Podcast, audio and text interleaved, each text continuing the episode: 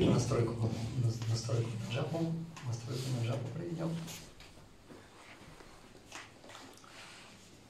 Очень благоприятно для развития вкуса две вещи благоприятные.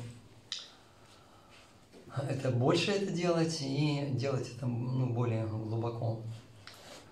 А, Например, если мы хотим получить вкус к чтению книг, например, нужно больше читать книг и так более, более глубоко читать, вникать, погружаться, медитировать.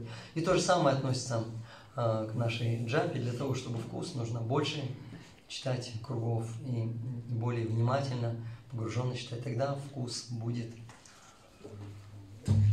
развиваться. Давайте громко с энтузиазмом прочитаем Панчатата Махамантру и Хари Кришна